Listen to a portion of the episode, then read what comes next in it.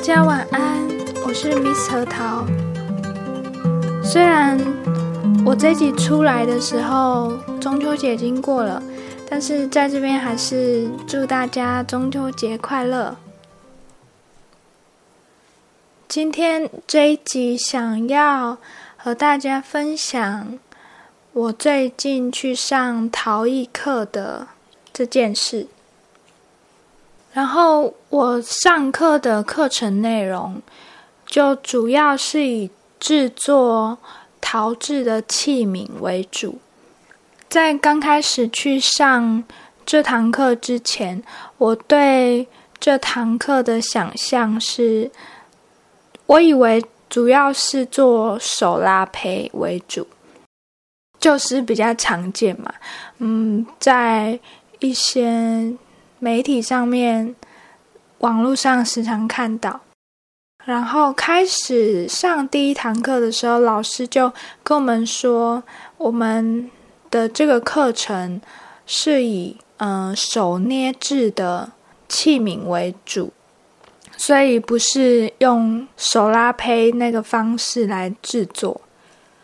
我记得第一堂课是从最基础的，就是把陶土制成一个圆的形状，看你要做多大的器皿来决定你要把多少的陶土用手握，然后捏成一个圆的形状。等那个圆球的陶土，它表面上非常的平整，然后形状非常的圆的时候，你就可以开始用大拇指从这颗陶球的中心慢慢的挖进去，用旋转的方式，慢慢的让陶球的中间有开始出现一个。洞，那个洞的大小一开始就是跟你的大拇指的宽度是差不多的。当然，那个洞你不能贯穿整个陶球，你要大概在底部预留零点五公分到一公分之间左右的厚度，因为这个器皿它需要有一个底，然后再慢慢的用你的手去捏制，然后去。慢慢的塑形，塑成你要的形状。那我们第一堂课就是做碗，那看你要做多大的碗嘛。我就是做一个比较小的碗，吃饭的碗。因为第一堂课其实真的不太熟悉，所以在做的时候刚开始有点没进入状况，所以我。弄的那个陶土的量有点太少了，所以我就只能做一个比较小巧的碗。我觉得手捏的器皿啊，还蛮有质感跟温度的，跟你用手拉胚做的完全不一样。因为手捏的器皿，它就是按照你自己个人你的手创造出来的一件作品。然后它就会充满你自己的个性，你自己的味道，我觉得还蛮特别的。虽然说我第一件做的作品不是非常的精美，但是我还是决定要烧制它，把它留下来。毕竟是我做陶艺以来的第一个作品。然后第二堂课是做杯子。做杯子的方法也是和做碗的方法是一样的。刚开始你要先把陶土捏成一个圆球，然后那个圆球也需要非常的平整，没有缝隙。你要用手这样子，两只手捏，然后拍打它，让它呈现一个非常漂亮的圆球的状态。然后再用大拇指从圆球的中间慢慢挖进去，把中间的那个。洞做出来这样子，我记得那时候我第一个做的杯子，我个人不是非常满意，所以我后来在课堂当中我又做了第二个杯子。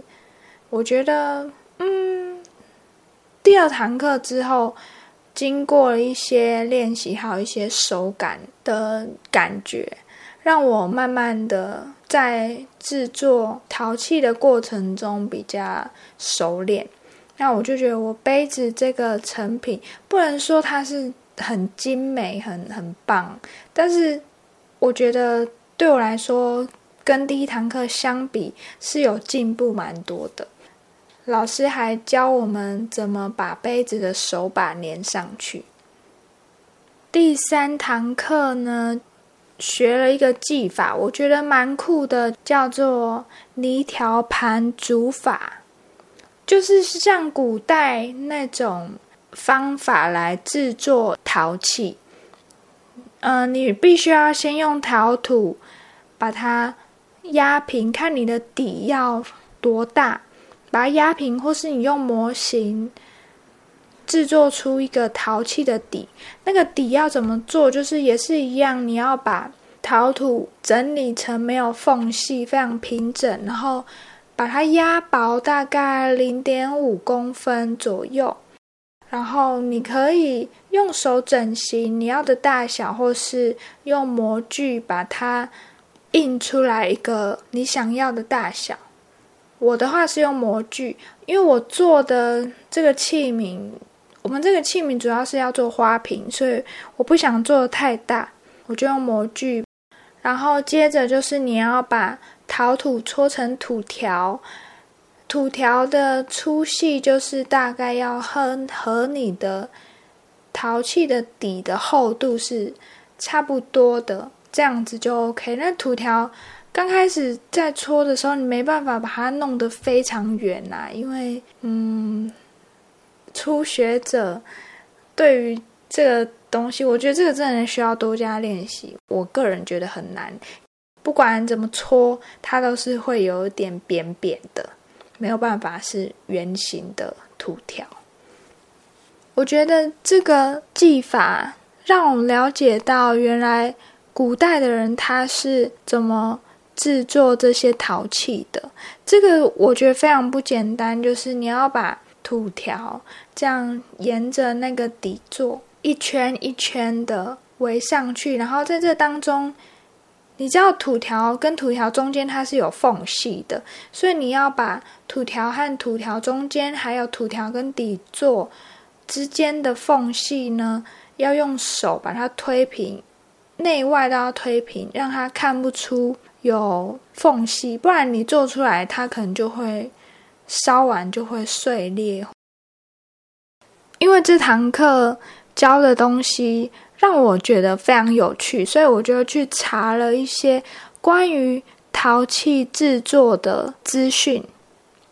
里面就有讲到，原始的陶器通常都是用手工捏制的，然后还有他有讲到有泥条盘煮法来成型，最后再用篝火烧制，温度低。烧结程度差，因为可能以前的技术不到这里。然后他这边还有提到仰韶文化时期的彩陶常用泥条盘筑成法等等这些历史的东西，我就不一一概述了，因为还蛮长的。他有说到每一个朝代，还有每一个文化，它。陶土的发展演变，大家如果有兴趣的话，可以自己去看。